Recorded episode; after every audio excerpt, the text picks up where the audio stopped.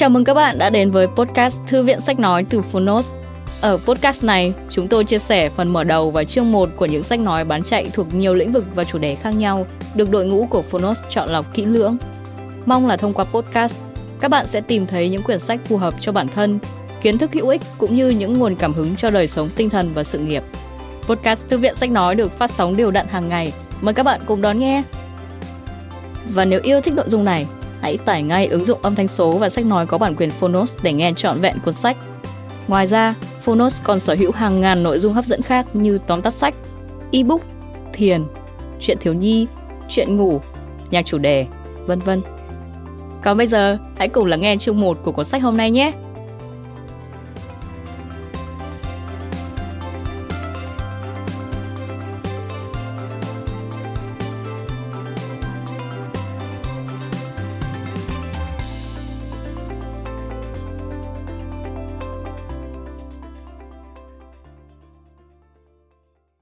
Bạn đang nghe từ Fonos.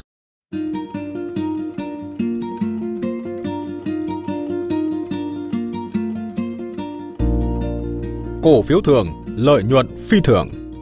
Thông tin cập nhật về thị trường chứng khoán Việt Nam, version 2. Tác giả Philip Arthur Fisher. Người dịch Tùng Linh, Ngọc Hà. Phiên bản sách nói được chuyển thể từ sách in theo hợp tác bản quyền giữa Fonos với công ty cổ phần sách Alpha.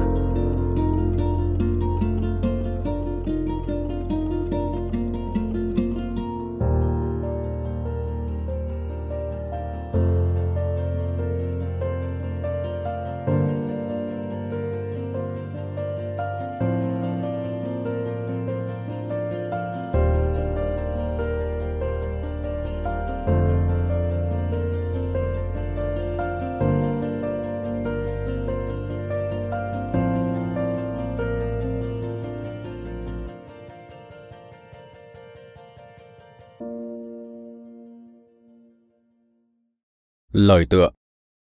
Điều tôi học được từ các cuốn sách của cha. Cuốn sách này sẽ ngày càng ảnh hưởng mạnh mẽ tới bạn.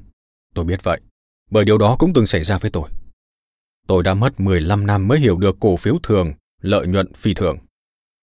Khi lần đầu tiên đọc cuốn sách, tôi đã nguyền rủa nó. Khi ấy, tôi mới 8 tuổi. Thật phí phạm khi bắt đầu một kỳ nghỉ hè tuyệt vời bằng cuốn sách như vậy. Có quá nhiều từ ngữ khó hiểu khiến tôi phải tra từ điển liên tục. Nhưng đó là cuốn sách của cha, và tôi rất tự hào về ông. Mọi người ở trường, hàng xóm và báo chí đều nói rằng cuốn sách của ông gây tiếng vang lớn, rằng đó là một trong những tác phẩm bestseller về đầu tư chứng khoán theo bình chọn của New York Times. Vì thế tôi cảm thấy mình có nghĩa vụ phải đọc nó. Sau khi hoàn thành nghĩa vụ này, tôi vô cùng sung sướng và dành toàn bộ thời gian còn lại hưởng thụ nốt kỳ nghỉ hè. Ai có thể ngờ rằng về sau tôi lại sáng lập một hãng quản lý đầu tư lớn, phục vụ hàng nghìn khách hàng, viết sách, trở thành người phụ trách một chuyên mục quan trọng của tạp chí Forbes danh tiếng, và viết nhiều bài bình luận về các cuốn sách đầu tư hay nhất trong năm. Có thể nói rằng tất cả những điều trên đều bắt nguồn từ sự kiện tôi đọc cuốn sách dạy về đầu tư đầu tiên khi mới lên 8. Mặc dù khi đó tôi chẳng hiểu gì cả. Tôi đọc cuốn sách lần thứ 2 khi 20 tuổi, chuẩn bị tốt nghiệp đại học. Cha muốn tôi làm việc cùng ông và anh trai, nhưng tôi băn khoăn không biết liệu đây có thật sự là một cơ hội tốt. Thế nên tôi đọc lại cổ phiếu thường, lợi nhuận phi thường. Khi đó chỉ còn rất ít từ ngữ trong cuốn sách mà tôi chưa hiểu. Khi đọc đến 15 tiêu chí một cổ phiếu thường cần có, tôi tự hỏi liệu mình có thể áp dụng chúng để mua một loại chứng khoán địa phương được không? Tôi nghĩ nếu thành công thì nó sẽ cho thấy ích lợi của việc cộng tác với cha. Nhưng vụ làm ăn đó không thành công. Lúc bấy giờ trên thị trường có cổ phiếu của một công ty gỗ tên là Pacific Lumber. Dường như đây là cơ hội tốt để tôi kiếm lợi nhuận. Nhưng những người mà tôi tiếp xúc không ấn tượng với một đứa trẻ tò mò, muốn tìm kiếm các thông tin về tình hình cạnh tranh giữa các công ty, nhưng lại chưa hề có sự chuẩn bị và hoàn toàn thiếu khả năng phân tích thông tin. Thậm chí tôi còn không biết cách đặt những câu hỏi có ý nghĩa. Sau khi bị họ từ chối trả lời câu hỏi, tôi đã bỏ cuộc. Nhưng bài học đó giúp tôi nhận ra rằng cần phải tích cực học hỏi hơn nữa. Làm việc với cha tôi là một lựa chọn đầy rủi ro. Có thể sẽ kiếm được lợi nhuận rất lớn từ các cổ phiếu tăng trưởng phi thường kiểu túi 10 gang, nhưng cũng có thể thua lỗ trắng tay. Tôi kể những điều này để các bạn thấy rằng tôi, một cậu bé 20 tuổi, không phải là một sinh viên luôn đứng đầu lớp, chưa từng học ở một trường đại học danh tiếng, không có thành tích gì đáng kể mà vẫn có thể không ngừng học hỏi, và chỉ trong vài năm đã biết cách sử dụng hiệu quả những nguyên tắc trong cuốn sách này, thì các bạn cũng hoàn toàn có thể làm được điều đó. 15 tiêu chí chọn cổ phiếu.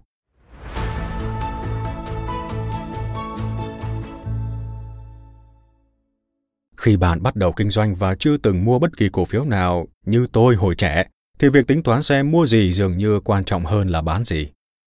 Thật may mắn, cuốn sách này chỉ ra rằng nếu bạn tìm ra những cổ phiếu tốt để mua thì việc bán sẽ không còn quá quan trọng, vì bạn hoàn toàn có thể giữ chúng bao lâu cũng được. 15 tiêu chí chọn cổ phiếu của cha tôi sẽ hướng dẫn bạn nên mua loại cổ phiếu nào. Áp dụng 15 tiêu chí này là một kinh nghiệm thực tiễn thường gặp kết hợp với phương pháp lời đồn đại như cha tôi mô tả. Tất cả đều nhằm nghiên cứu cổ phiếu. Tôi sẽ không thuật lại chi tiết những thành công trong sự nghiệp mà tôi sớm đạt được nhờ 15 tiêu chí này. Nhưng chúng đã mang lại cho tôi động lực sự nghiệp mạnh mẽ khi khám phá ra những cổ phiếu tuyệt vời, đem đến những phần thưởng lớn lao. Từ 15 tiêu chí chọn cổ phiếu, tôi tìm hiểu được ở đâu có công ty nào phù hợp với mục tiêu đầu tư của tôi và bằng cách nào công ty đó trở nên thịnh vượng hay xuống dốc. Và nếu công ty xuống dốc, thì nguyên nhân nằm ở đâu? Tôi nhanh chóng hiểu ra vì sao nhiều nhà đầu tư lại thất bại khi áp dụng 15 tiêu chí này. Bởi vì bí quyết nằm trong phương pháp lời đồn đại, và mọi bí quyết đều cần có thời gian mới chinh phục được. Mục tiêu của phương pháp lời đồn đại là tìm hiểu thực chất mạnh yếu của một công ty từ những nguồn thông tin xác thực. Tuy nhiên, hầu hết mọi người không sử dụng cách này, thay vào đó lại chủ yếu dựa vào những thông tin và sự cuồng nhiệt của đám đông trên phố Wall, mà phần lớn trong số đó là những người muốn bán cổ phiếu cho bạn. Khi bước sang thế kỷ thứ 21, nhẽ ra công chúng phải ý thức được rõ ràng sức mạnh của phương pháp lời đồn đại, nhưng thực tế không như vậy. Nếu bạn từng áp dụng 15 tiêu chí trong cuốn sách và thu thập thông tin từ những nguồn xác thực nhất chứ không phải từ phố Wall, thì bạn sẽ không bao giờ mua phải bất kỳ loại cổ phiếu tai tiếng nào đang bị vô số tin tức của thị trường giá xuống giai đoạn 2000-2002 chi phối. Hoàn toàn có thể tránh được việc mua phải cổ phiếu của những công ty tai tiếng như Enron, Tyco và WorldCom. Các nhà đầu tư thất bại do mua phải cổ phiếu của những công ty trên là bởi họ đã dựa vào những tin đồn nhảm và nhận định của phố Wall, thay vì tìm kiếm sự thật về sức mạnh của các công ty này. 15 tiêu chí trong cuốn sách trình bày và phân tích những đặc điểm kinh doanh rất cơ bản, không thể giả mạo của các doanh nghiệp. Phương pháp lời đồn đại của cuốn sách khuyên bạn nên tránh những trò bịp bợm và tìm kiếm thông tin về công ty mà bạn định mua cổ phiếu, công ty mục tiêu, từ những nguồn tin cậy như đối thủ cạnh tranh, khách hàng và nhà cung cấp của nó. Tất cả các đối tượng này đều có lợi ích chung khi đề cập đến những thông tin chân thực về công ty này, và họ hoàn toàn có đủ cơ hội thông tin để nhận định chính xác về công ty. Điều này có nghĩa là nói chuyện với đại diện bán hàng của các công ty đối thủ, những người vốn có cơ sở để đánh giá tiêu cực về công ty mục tiêu của bạn, nhưng sẽ không thể làm vậy nếu đối thủ quá lớn. Điều đó cũng có nghĩa là nói chuyện với những nhà nghiên cứu hay quản lý của các công ty đối thủ. Nói đơn giản là nếu tất cả những người bạn nói chuyện đó thấy được thực chất và năng lực hoạt động của công ty mục tiêu và vị nể hoặc thậm chí kính sợ nó, thì các công ty đó nhất định không phải là các công ty tai tiếng như Enron hay Adelphia. Và với việc phân tích thông tin nghiêm túc trước khi đầu tư, họ hoàn toàn có thể yên tâm về các lựa chọn của mình. Xin được nói thêm một chút. Adelphia Communications Corporation được xếp hạng là công ty cáp lớn thứ 5 của Mỹ trước khi bị phá sản năm 2002 do tham nhũng nội bộ. Ở khía cạnh nào đó, phương pháp lời đồn đại là một loại hình nghệ thuật nhận diện các đặc trưng của 15 tiêu chí đầu tư chứng khoán. Nó là sự khác biệt giữa việc học chơi piano, học đàn và soạn nhạc, nghệ thuật. Theo đuổi nghệ thuật cần thời gian. Bạn sẽ không thể soạn nhạc cho đến khi có thể trình diễn điều luyện. Ở hầu hết các lĩnh vực, bạn có thể học nghề bằng cách bắt chước, nhưng có một số lĩnh vực bạn không thể làm như vậy. Bạn có thể hiểu thấu nghệ thuật mà không cần có khả năng sáng tạo nghệ thuật, hoặc sau khi đạt được trình độ điêu luyện, bạn có thể tự biến mình thành một nghệ sĩ. Nhưng cuốn sách này sẽ giúp bạn có thể cảm nhận được nghệ thuật, và thật may là nó sẽ không tốn nhiều thời gian của bạn, bởi hầu hết đó là những cảm nhận thông thường. Vấn đề của hầu hết các nhà đầu tư là không biết và cũng không hề cố gắng vận dụng những cảm nhận thông thường. Nhưng cổ phiếu thường, lợi nhuận phi thường sẽ chỉ cho bạn thấy phải làm thế nào. Hãy suy nghĩ một chút về 15 tiêu chí này. Tôi biết các bạn chưa từng đọc chúng hay nghe tới chúng. Tôi sẽ mô tả ngắn gọn những gì 15 tiêu chí này đề cập đến và các bạn sẽ thấy ngay sự hữu ích của chúng. Sau đó, các bạn có thể nghe cuốn sách của cha tôi và cảm nhận nó. 15 tiêu chí của cha tôi đã đưa ra nguyên tắc chỉ dẫn loại chứng khoán nên mua. Chúng miêu tả một công ty cần có sản phẩm tuyệt vời và thị trường tiềm năng lớn, cùng một ban quản lý quyết tâm tiếp tục khai thác tiềm năng đó vượt xa dòng sản phẩm hiện tại. Nguyên tắc này chỉ ra hiệu quả nghiên cứu tạo ra sản phẩm mới, kết hợp với đội ngũ nhân viên kinh doanh giỏi sẽ vượt qua mọi trở ngại trong việc phân phối sản phẩm hiện tại cũng như tương lai đến với người tiêu dùng. Nó cũng có nghĩa là công ty phải có khả năng sinh lợi từ nhóm sản phẩm nòng cốt sao cho biên lợi nhuận gộp và tỷ lệ lợi nhuận gộp đủ để trang trải các khoản chi phí điều hành và phụ phí. Ngoài ra, nguyên tắc trên còn đòi hỏi công ty phải có kế hoạch cụ thể, thực tiễn nhằm duy trì và cải thiện vĩnh viễn khả năng gia tăng lợi nhuận, sự thỏa mãn, lòng trung thành và năng suất của người lao động ở mọi vị trí khác nhau trong tương lai. Thêm vào đó, nguyên tắc này cũng đề cập việc kiểm soát chặt chi phí và một số khía cạnh đặc trưng của ngành sẽ cho phép công ty mục tiêu vượt trội hơn các công ty cùng lĩnh vực khác. Cuối cùng, tất cả những yếu tố trên cần phải được quản lý và điều hành bởi một bộ máy quản lý cởi mở, đoàn kết và liêm khiết. Hãy xem xét những cổ phiếu bề bối hoặc danh mục đầu tư được định giá quá cao. Sẽ không có công ty nào trong số này vượt qua bài kiểm tra của phương pháp lời đồn đại. Bởi nếu bạn từng thảo luận vấn đề đó với các đối thủ cạnh tranh, bạn sẽ thấy họ chưa từng nể sợ những công ty kiểu này. Tương tự, nếu bạn hỏi khách hàng hay nhà cung cấp, họ cũng sẽ có cùng phản ứng như vậy. Khách hàng không bị ấn tượng bởi vì sản phẩm của công ty này không tốt hơn so với sản phẩm cùng loại của các công ty khác. Những đại lý bán lẻ và nhà cung cấp không ấn tượng bởi vì các khách hàng khác của họ vẫn mua và đặt hàng còn nhiều hơn. Doanh thu chủ yếu của các đại lý này không phải từ sản phẩm của công ty này. Và các đối thủ không cần phải sợ công ty này vì nó không có khả năng khiến họ mất lợi thế cạnh tranh. 15 tiêu chí giúp bạn dễ dàng loại bỏ các cổ phiếu bê bối trên thị trường giá xuống những năm 2000-2002 và các cổ phiếu thuộc câu lạc bộ 95%. Những cổ phiếu công nghệ bị mất ít nhất 95% giá trị trong suốt giai đoạn giá xuống của thị trường vì chúng chỉ là những giấc mơ viển vông về cổ phiếu của các công ty hoạt động trong lĩnh vực Internet hay bất cứ thứ gì được thổi phồng vào năm 1999 chứ chẳng hề có chút thực chất nào. Hãy thử tính xem có bao nhiêu cổ phiếu của các công ty hoạt động trong lĩnh vực Internet không có lực lượng bán hàng tiếp thị thật sự. Đương nhiên là chúng không tạo ra mối đe dọa nào đối với các đối thủ cạnh tranh. Không hề có lợi nhuận, không có kế hoạch đạt được hay nâng cao lợi nhuận, không có nghiên cứu cơ bản, không có khả năng tồn tại nếu thiếu vốn trong tương lai, vân vân. Thậm chí chúng còn không thỏa mãn được một nửa trong số 15 tiêu chí chọn cổ phiếu. Bởi vậy, 15 tiêu chí chọn cổ phiếu sẽ giúp bạn loại bỏ rất nhiều công ty bất ổn khác nữa. Những tiêu chí này sẽ giúp bạn chọn được cổ phiếu của những công ty có giá trị thật sự, dù đắt hay rẻ, và cho phép bạn định hướng trong thị trường tài chính bất ổn đầy những mánh khóe lừa đảo, cho dù bạn chọn cổ phiếu tăng trưởng hay cổ phiếu giá trị của công ty nhỏ hay lớn. Kỳ vọng và phương pháp lời đồn đại.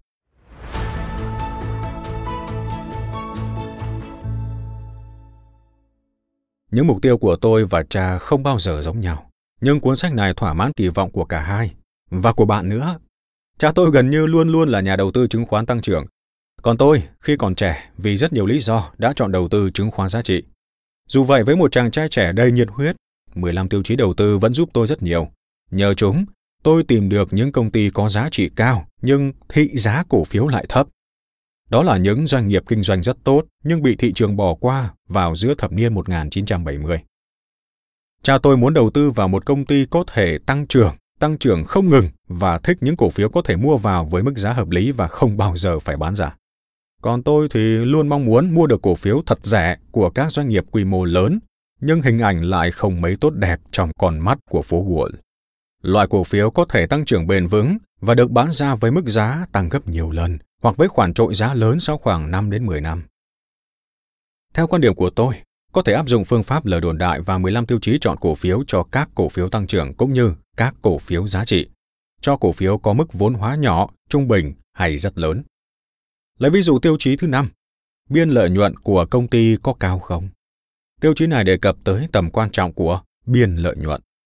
Ví dụ, trong một doanh nghiệp sản xuất hàng hóa không có sự tăng trưởng nhanh chóng thì thị phần, chi phí sản xuất liên quan và biên lợi nhuận dài hạn sẽ phụ thuộc chặt chẽ với nhau. Bộ máy quản lý trình độ cao sẽ giảm thiểu chi phí sản xuất và chiếm lĩnh thị phần nhờ tăng cường áp dụng công nghệ sản xuất tiên tiến. Nếu trình độ của bộ máy quản lý yếu kém, biên lợi nhuận sẽ giảm sút, thậm chí là bằng không. Năm 1976, tôi đã phát hiện ra Nucor, một hãng kinh doanh sắt thép có bộ máy quản lý giỏi, công nghệ đổi mới, chi phí sản xuất thấp và thị phần khá lớn trong những phân khúc thị trường hẹp. Tôi mua cổ phiếu của Nucor và coi đó là loại cổ phiếu giá trị. Cha tôi cũng kịp thời mua cổ phiếu của Nucor như tôi, nhưng ông coi đó là loại cổ phiếu tăng trưởng. Vẫn sử dụng 15 tiêu chí đầu tư đó để chọn thời điểm bán ra. Tôi đã bán cổ phiếu của Nucor ngay vài năm sau và thu lợi nhuận kếch xù. Còn cha tôi tiếp tục giữ chúng trong nhiều thập kỷ rồi mới bán ra và thu được khoản lợi nhuận lớn hơn của tôi nhiều. Khi đó Nucor đã trở thành hãng sản xuất thép lớn thứ hai của Mỹ. Nếu bạn muốn kéo dài sự nghiệp đầu tư thành công của mình, thì tôi thành thực khuyên bạn hãy nghe cuốn sách này nhiều lần. Lại lấy ví dụ phương pháp lời đồn đại. Tuy chương về phương pháp này chỉ dài 3 trang, nhưng chúng lại là những trang quan trọng nhất của cuốn sách. Trong nhiều năm tôi đã áp dụng lời đồn đại với rất nhiều cổ phiếu theo cách riêng của tôi và đã thu được vô số hiểu biết quý báu. Bí quyết tập trung vào khách hàng, đối thủ cạnh tranh và nhà cung cấp.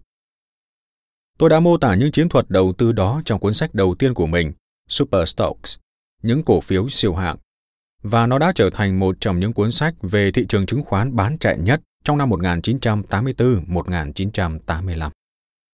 Tôi hãnh diện về nó, nhưng thật sự nó không thể sánh với cổ phiếu thường, lợi nhuận phi thường.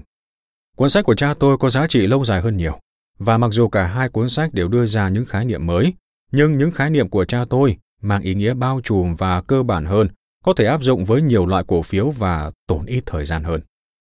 Cuốn sách của tôi viết về việc học đàn, còn của cha tôi là về cả một nghệ thuật. Nghệ thuật không phải là tìm kiếm câu trả lời, mà là khám phá thêm những câu hỏi hay sinh ra từ câu trả lời của các câu hỏi trước đó.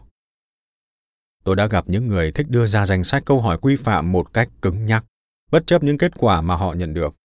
Đó không phải là nghệ thuật. Bạn hỏi, ai đó sẽ trả lời. Câu hỏi hay nhất xuất phát từ câu trả lời. Và cứ tiếp tục như vậy. Khi đã có thể thực hành nhuần nhuyễn điều này, bạn đã trở thành một nhà soạn nhạc, một nghệ sĩ, một nhà đầu tư sáng tạo và cẩn trọng. Từ năm 1972 đến 1982, tôi cùng cha đã đi nói chuyện với các công ty rất nhiều lần. Tôi chỉ làm việc cho ông trong một năm, nhưng sau đó chúng tôi đã cùng nhau thực hiện rất nhiều thứ. Khi tìm hiểu các công ty, ông luôn chuẩn bị trước các câu hỏi, đánh máy chúng lên giấy với những khoảng trống giữa các câu hỏi dành để ghi chú thích. Ông luôn thích chuẩn bị trước mọi thứ và muốn các công ty biết điều đó để họ đánh giá cao sự chuẩn bị này. Thông thường, cha tôi đưa ra một bản tóm tắt các câu hỏi xung quanh vấn đề mà công ty quan tâm, để phòng trường hợp cuộc thảo luận đi vào bế tắc. Và như vậy, ông hoàn toàn có thể làm chủ cuộc thảo luận với những câu hỏi đã chuẩn bị sẵn. Nhưng các câu hỏi đặc sắc nhất luôn xuất hiện bất chợt, không nằm trong số câu hỏi được chuẩn bị trước, không được viết ra, bởi ông chỉ nảy sinh câu hỏi này sau khi nghe câu trả lời. Những câu hỏi sáng tạo đó chính là nghệ thuật.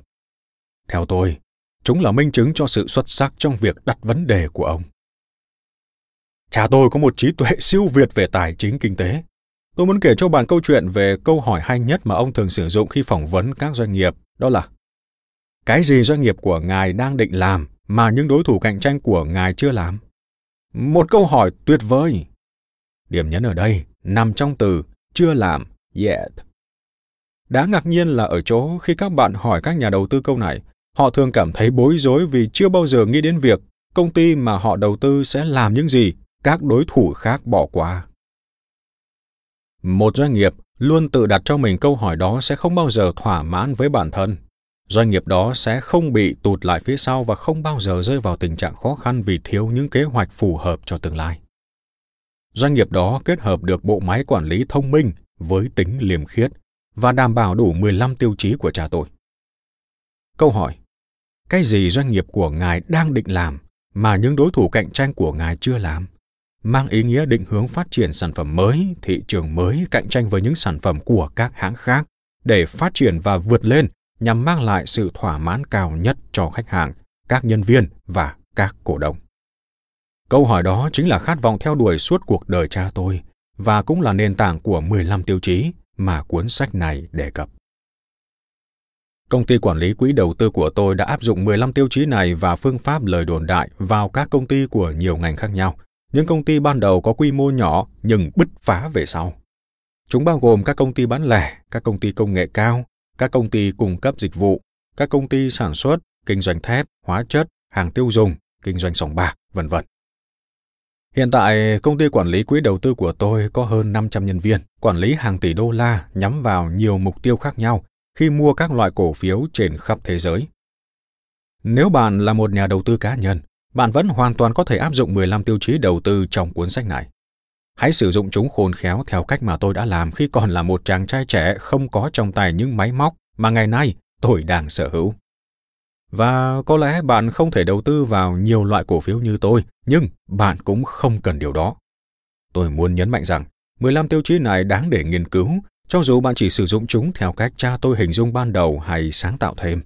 Tất cả hay chỉ một vài tiêu chí riêng biệt để lựa chọn các cổ phiếu nội địa hoặc cổ phiếu của các doanh nghiệp nước ngoài, các cổ phiếu giá trị hay cổ phiếu tăng trưởng, đầu tư vào cổ phiếu của một công ty đại chúng hay bỏ vốn mua các doanh nghiệp tư nhân.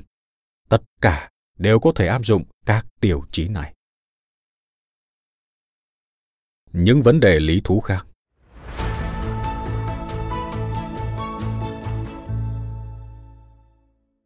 Nói như vậy không có nghĩa là chỉ có phương pháp lời đồn đại và 15 tiêu chí đầu tư chứng khoán là có giá trị trong cổ phiếu thường và lợi nhuận phi thường. Đó chỉ là những điều mà tôi nghĩ là đáng giá nhất trong cuốn sách này. Giống như viên kim cương nhiều cạnh, cuốn sách còn những điểm sáng khác nhỏ hơn cũng rất đáng lưu ý. Ví dụ vào năm 1990, tôi đã là một chuyên gia đầu tư thành công với 18 năm kinh nghiệm và phụ trách một chuyên mục cho tạp chí Forbes nổi tiếng được 6 năm. Tôi đã tham gia viết phóng sự về nguy cơ cuộc chiến tranh ở Trung Đông do Saddam Hussein phát động. Khi nguy cơ này ngày càng tăng, các nhà đầu tư trở nên rụt rè hơn và thị trường trở nên ảm đạm. Tôi đã nghiên cứu khá kỹ về lịch sử và từng viết 2 cuốn sách về lịch sử tài chính. Các kinh nghiệm trong quá khứ chỉ ra cho tôi thấy đó là thời điểm hãy mua vào. Cuối tuần, tôi quyết tâm xem kỹ lại chương 8, 5 điều các nhà đầu tư nên tránh và chương 9, thêm 5 điều các nhà đầu tư nên tránh trong phần 1 của cuốn sách. Tôi biết rằng nỗi lo sợ chiến tranh chính là một cơ hội mua vào tuyệt vời. Từ tình hình thị trường, cùng với một vài dự đoán về nền kinh tế, tôi đã mạnh dạn khuyến khích mọi người mua vào trên tạp chí Forbes. Nhận định của tôi đã đúng.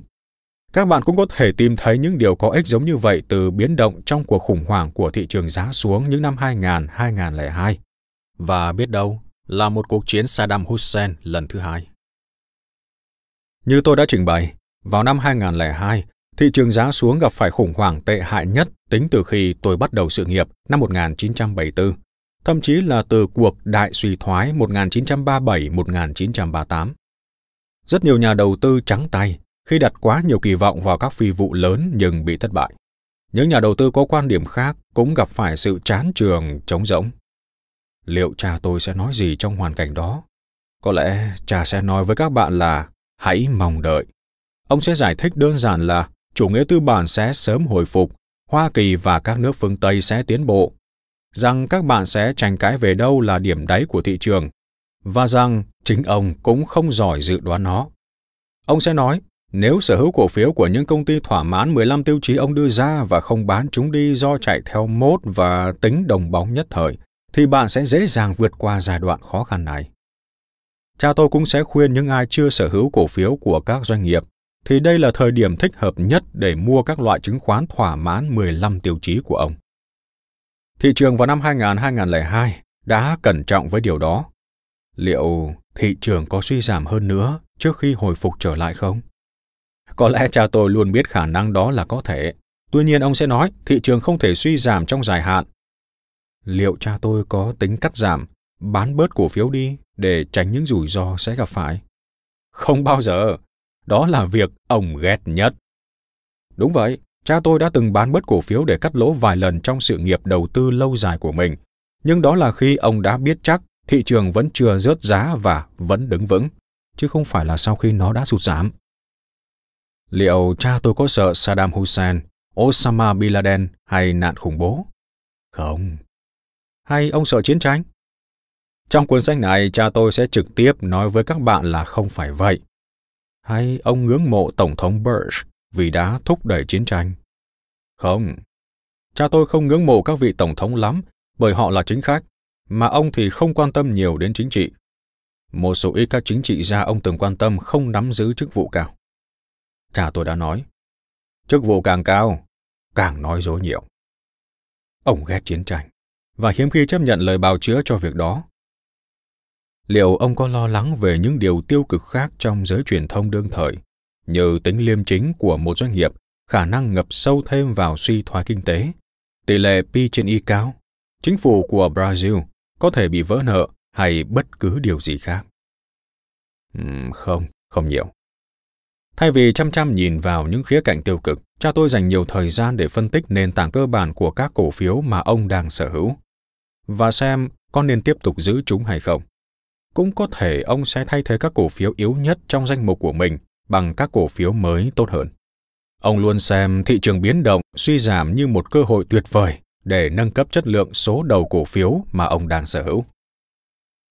Vào cuối sự nghiệp của mình, khi được hỏi về việc dự đoán thời điểm nên mua hay bán chứng khoán và các vấn đề của ngành chứng khoán, cha tôi thường trả lời theo kiểu, con trai tôi đã chứng minh rằng nó có thể làm được những điều hơn hẳn tôi, và đây là những gì nó nói, nhưng tôi vẫn chưa tin tưởng nó.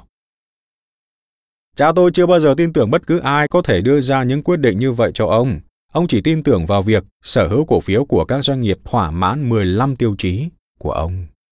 Và ngày nay, ông vẫn vậy. Trong sự nghiệp của mình, tôi thường xuyên nghe mọi người nói rằng tôi đã sai lầm, điều này có lẽ khá đúng, và B, cha tôi sẽ không bao giờ làm những điều tôi đang làm. Nói chung, tôi biết rằng họ không thể hiểu rõ suy nghĩ của cha tôi như tôi, và hầu hết họ chưa từng đọc cuốn sách của ông nhiều lần như tôi. Vì vậy, tôi không bao giờ quan tâm đến những lời bình phẩm của họ về những gì có lẽ cha tôi đã làm và không làm. Điều tôi muốn nhấn mạnh ở đây là, cho dù là một người hiểu rõ nhất về cha tôi trong kinh doanh, tôi vẫn đọc sách của ông nhiều hơn bất cứ ai. Thậm chí ngay cả khi đã hiểu rõ về cuốn sách thì khi đọc lại, bạn vẫn có thể tìm thấy được những điều hữu ích. Cổ phiếu thường, lợi nhuận phi thường, giống như một cuốn kinh thánh nhỏ về đầu tư. Cuốn sách để đọc đi đọc lại nhiều lần và những lợi ích mà nó mang lại sẽ không kết thúc ở trang cuối cùng. Giống như tôi, các bạn sẽ tìm thấy một kho báu thật sự trong những trang sách này. Cổ phiếu thường, lợi nhuận phi thường đóng vai trò quan trọng trong việc hình thành những nguyên tắc đầu tư chứng khoán cơ bản. Nó không những đưa ra cơ sở thật sự của nền tảng đầu tư, mà còn là một phần không thể thiếu trong chương trình đào tạo của các nhà đầu tư chứng khoán hàng đầu. Trong nhiều năm, nó là một phần của các chương trình giảng dạy trong các khóa học về đầu tư tại trường kinh doanh Stanford. Mọi sinh viên từng học tại đây đều đọc cuốn sách này và một số đã trở thành nhà đầu tư chứng khoán hàng đầu. Nhưng không chỉ có vậy, Warren Buffett, một trong những tỷ phú giàu nhất thế giới, luôn kính trọng cha tôi và coi cổ phiếu thường, lợi nhuận phi thường là nền tảng phát triển triết lý đầu tư của ông. Có thể thấy điều đầu tiên trong những điều cha tôi khuyên các nhà đầu tư nên tránh, chương 9. Không nên đa dạng hóa quá mức danh mục đầu tư. Chính là chìa khóa trong triết lý đầu tư của Buffett. Từ khi cha tôi viết cuốn sách đầu tiên cho tới cuốn thứ 3 và cũng là cuối cùng, Conservative Investors Sleep Well, tạm dịch, giấc ngủ ngon cho các nhà đầu tư cẩn trọng. Không có nhiều thay đổi trong các quan điểm đầu tư chính thống, nhưng từ năm 1958 đến năm 1974 đã có rất nhiều biến đổi trong đầu tư. Một đợt thị trường giá lên và một đợt thị trường giá xuống lớn, với rất nhiều mốt nhất thời và tính đồng bóng. Lúc đó cha tôi đã 67 tuổi. Cuốn sách sau cùng của ông rất hay, nhưng không thành công bằng cổ phiếu thường, lợi nhuận phi thường. Ông đã viết cuốn sách đầu xuất sắc đến nỗi hai cuốn sau của ông chỉ là sự tiếp nối bổ sung cho nó. Vì thế, nếu bạn chỉ có thể đọc hay nghe một cuốn sách do trà tuổi viết, hãy chọn cuốn đầu tay này. Còn nếu bạn vẫn muốn đọc hoặc nghe thêm, thì cuốn quan trọng tiếp theo là cuốn sách cuối cùng. Trong đó các bạn cũng có thể tìm thấy những ý kiến căn bản về đầu tư. Nó chứa đựng những chủ đề mang tính thời sự, nhưng luôn sống mãi với thời gian. Tôi nghĩ rằng phần viết về công ty Motorola trong chương 6, cuốn Giấc ngủ ngon cho các nhà đầu tư cẩn trọng, là điển hình cho phong cách của cha tôi. Trong chương đó, ông đã chỉ ra tại sao Motorola, một doanh nghiệp khi đó không được nhiều người ưa chuộng, lại là một công ty lớn và vì tính toán cho tương lai dài hạn, ông sẵn sàng giữ khoản đầu tư vào công ty này bằng mọi giá. 25 năm sau đó, cổ phiếu của Motorola đã tăng trưởng lên gấp hơn 30 lần. Có khi nào bạn được ai đó phân tích sâu xa về tương lai của một tập đoàn trong nhiều thập kỷ tới? Gần như là không bao giờ. Liệu có ai đó sẽ giữ khư khư một loại cổ phiếu trong tận 25 năm?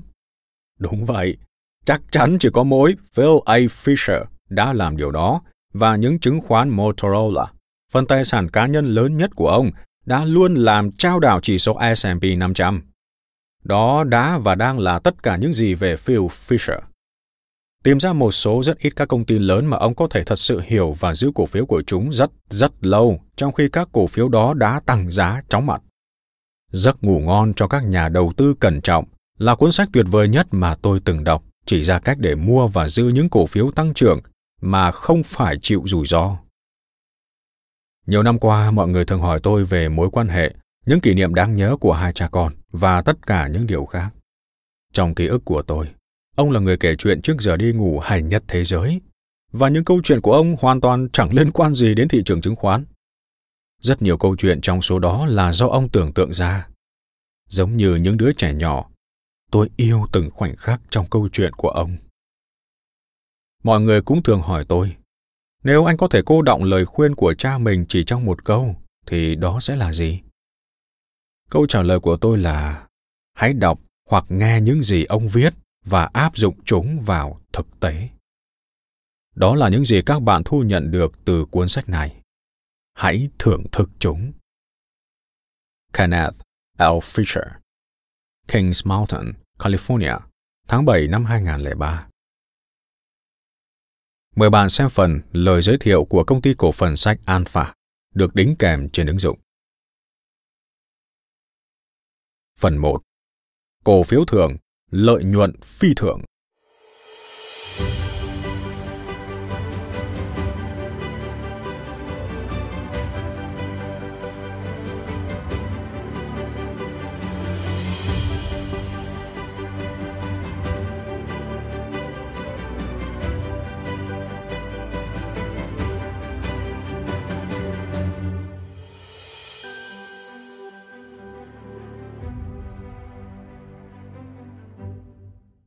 Việc xuất bản một cuốn sách mới về lĩnh vực đầu tư có thể cần đến vài lời giải thích của tác giả.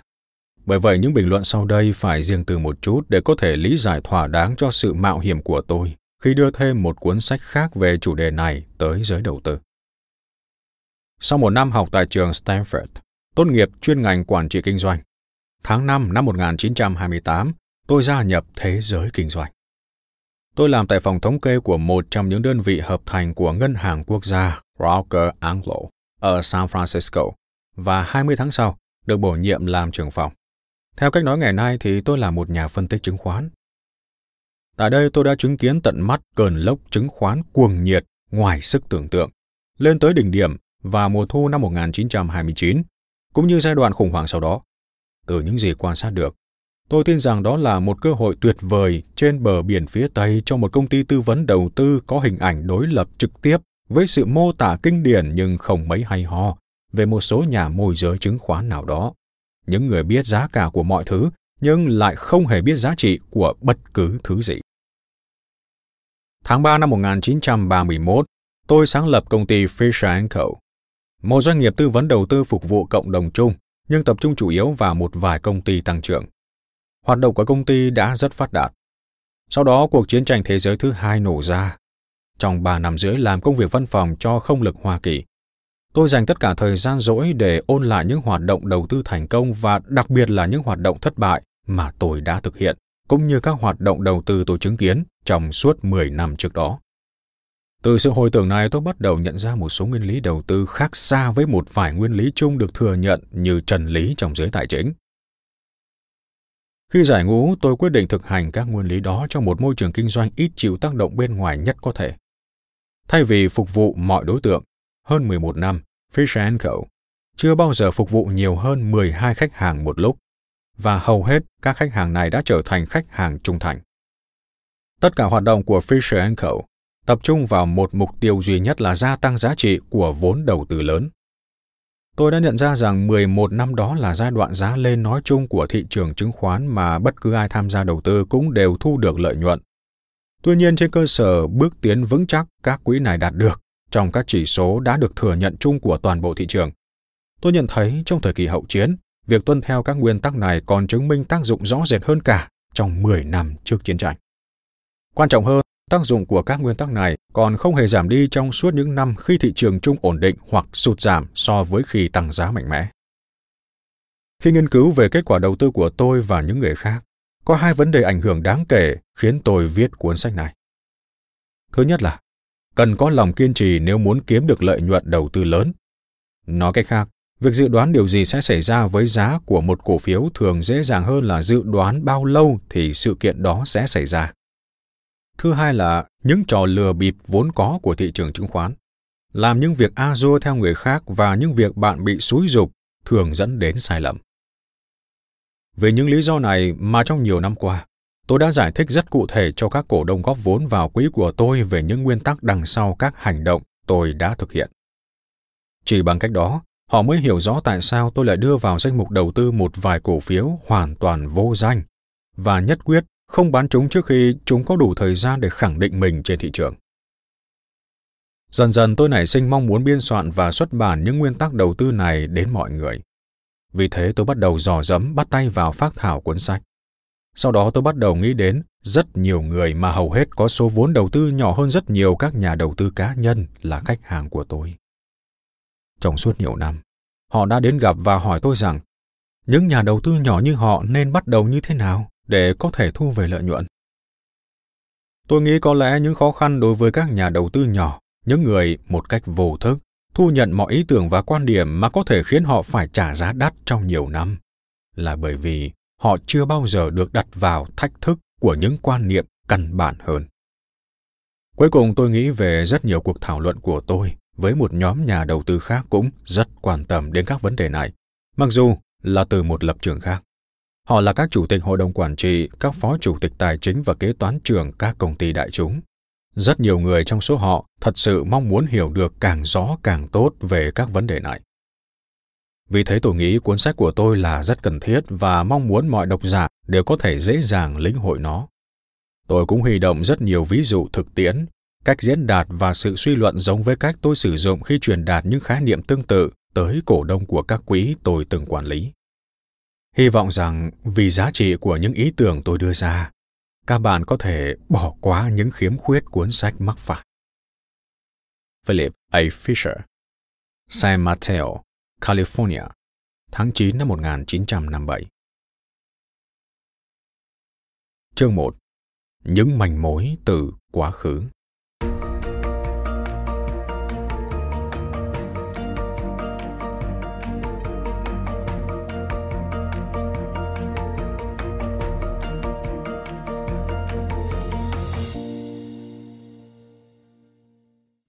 Bạn có một khoản tiền trong ngân hàng. Bạn quyết định đầu tư mua vài cổ phiếu thường. Bạn đi đến quyết định trên vì bạn mong muốn kiếm được nhiều tiền hơn so với khi đầu tư khoản tiền này vào lĩnh vực khác.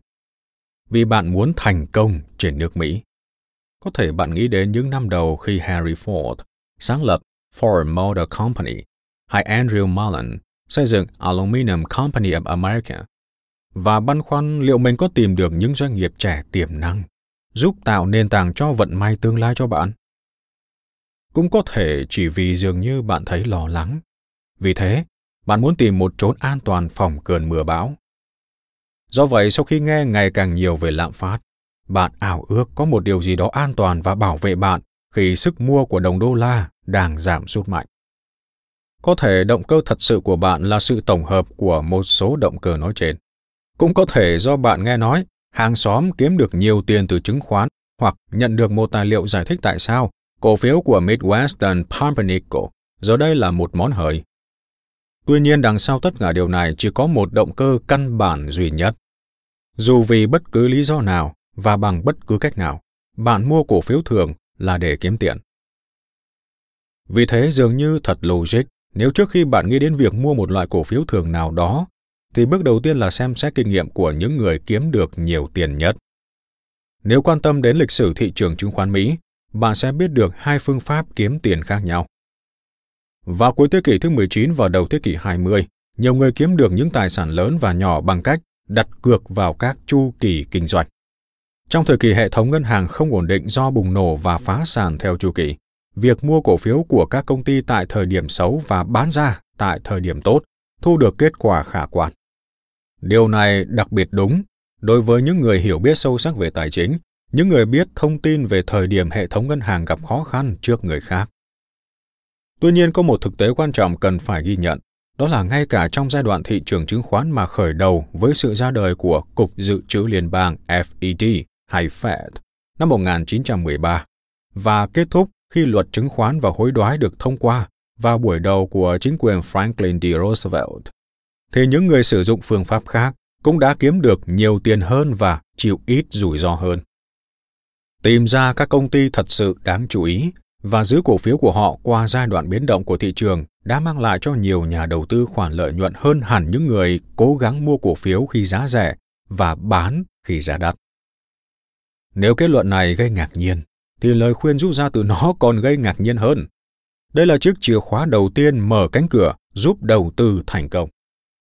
Trong danh sách các cổ phiếu niêm yết trên sàn giao dịch chứng khoán Mỹ ngày nay, rất nhiều cổ phiếu của các công ty mà nếu cách đây 25 đến 50 năm bạn bỏ 10.000 đô la đầu tư vào chúng, thì giờ đây khoản đầu tư đó có giá trị phổ biến là 250.000 đô la, hoặc gấp vài lần. Nói cách khác, trong suốt cuộc đời, hầu hết các nhà đầu tư đều có vô số cơ hội đầu tư để gây dựng nền tảng cho tương lai vững chắc của chính họ hay cho con cái họ. Những cơ hội ấy không đòi hỏi phải tiến hành giao dịch vào đúng thời điểm thị trường tụt xuống đáy. Trong nhiều năm, cổ phiếu của các công ty này luôn sẵn có tại nhiều mức giá có thể đem lại lợi nhuận. Việc bạn cần làm là phải lọc ra một số ít những công ty có triển vọng đầu tư sán lạn từ rất nhiều công ty mà tương lai biến động khôn lường. Ngày nay, liệu có còn những cơ hội đầu tư có thể mang lại tỷ lệ lợi nhuận cao trong tương lai hay không? Nếu câu trả lời là có, thì cách tạo ra lợi nhuận từ việc đầu tư vào cổ phiếu thường bỗng trở nên rõ ràng. Thật may mắn, có nhiều bằng chứng cho thấy, ngày nay, những cơ hội còn tuyệt vời hơn rất nhiều so với 25 năm đầu thế kỷ 20. Nguyên nhân dẫn đến sự khác biệt này là do những thay đổi căn bản về bộ máy quản lý và cách giải quyết công việc kinh doanh. Trong thế hệ trước, lãnh đạo các tập đoàn lớn thường là thành viên trong gia đình.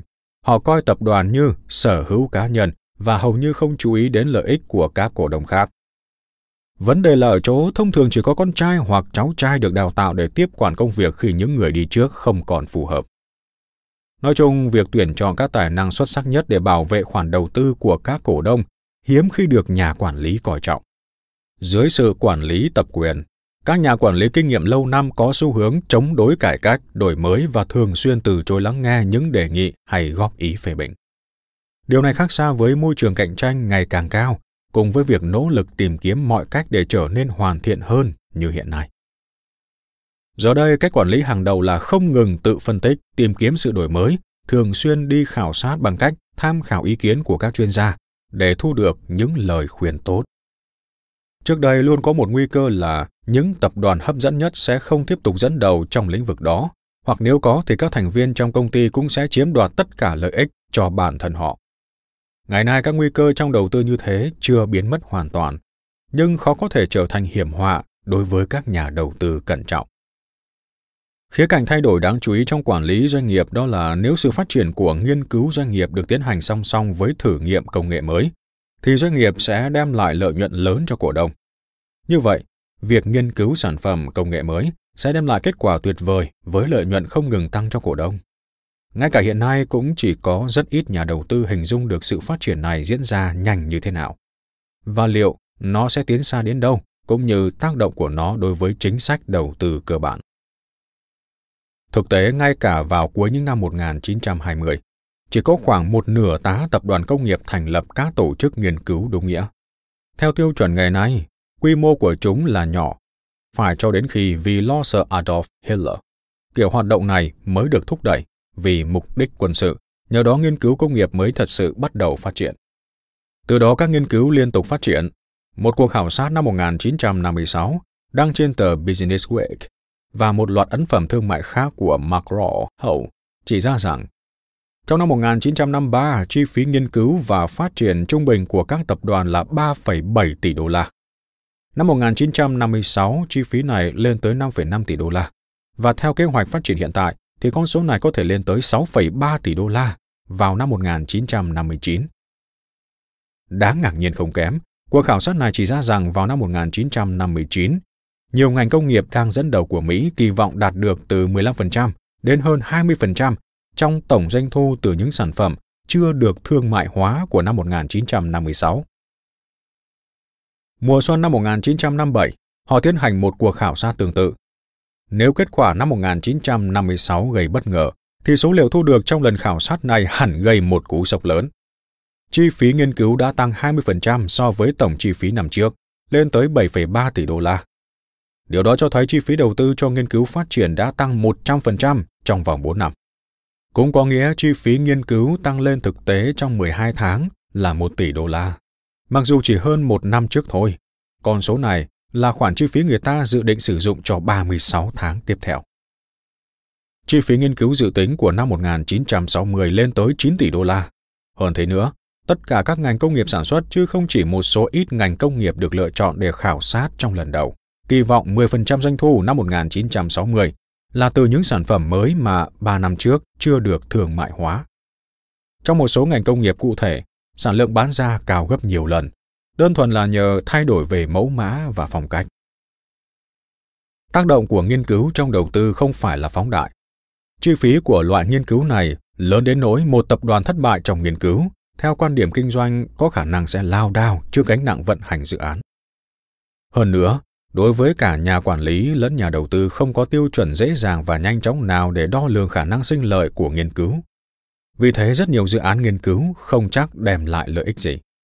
Hơn nữa, hoàn toàn ngẫu nhiên, hàng loạt những dự án phi lợi nhuận như vậy lại bỗng dưng tụ họp lại trong một khoảng thời gian đặc thù tại ngay cả những phòng thí nghiệm kinh doanh hoạt động hiệu quả. Cuối cùng, tính từ thời điểm một dự án bắt đầu được thai nghén cho đến khi đạt được hiệu quả để mang lại lợi nhuận, thì thường phải mất từ 7 đến 11 năm. Vì thế, chắc chắn ngay cả những dự án nghiên cứu sinh lợi cũng phải ngốn khoản chi phí lớn trước khi thu về lợi nhuận cho cổ đông.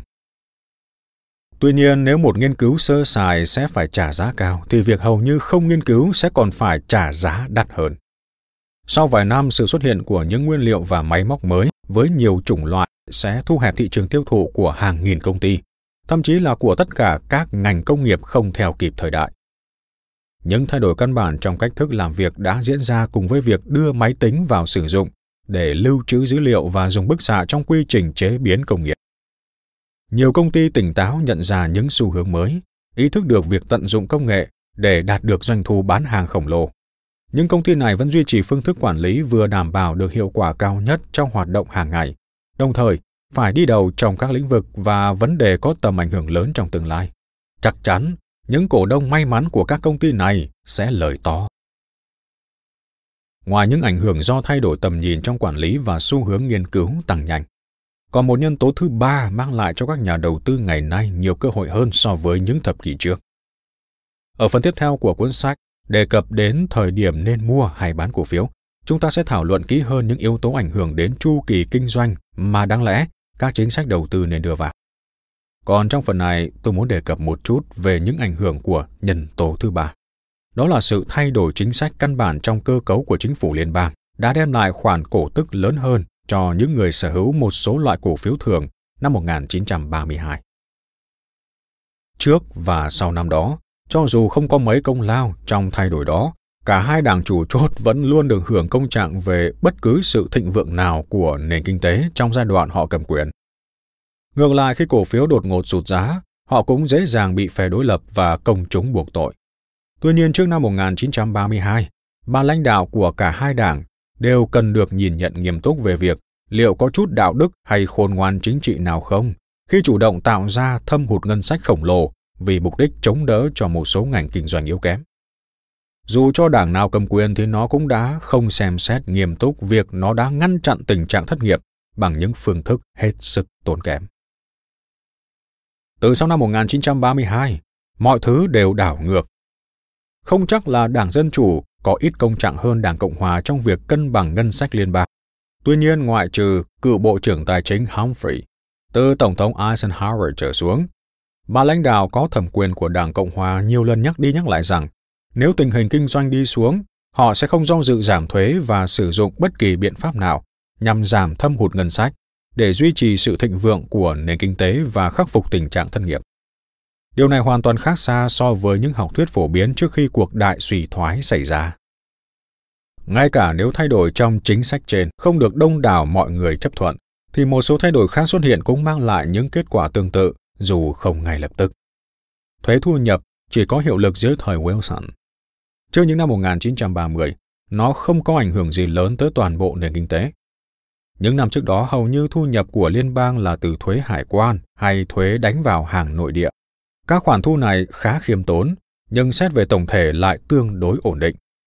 Trái lại, ngày nay, khoảng 80% nguồn ngân sách liên bang thu được là từ thuế thu nhập doanh nghiệp hoặc thuế thu nhập cá nhân.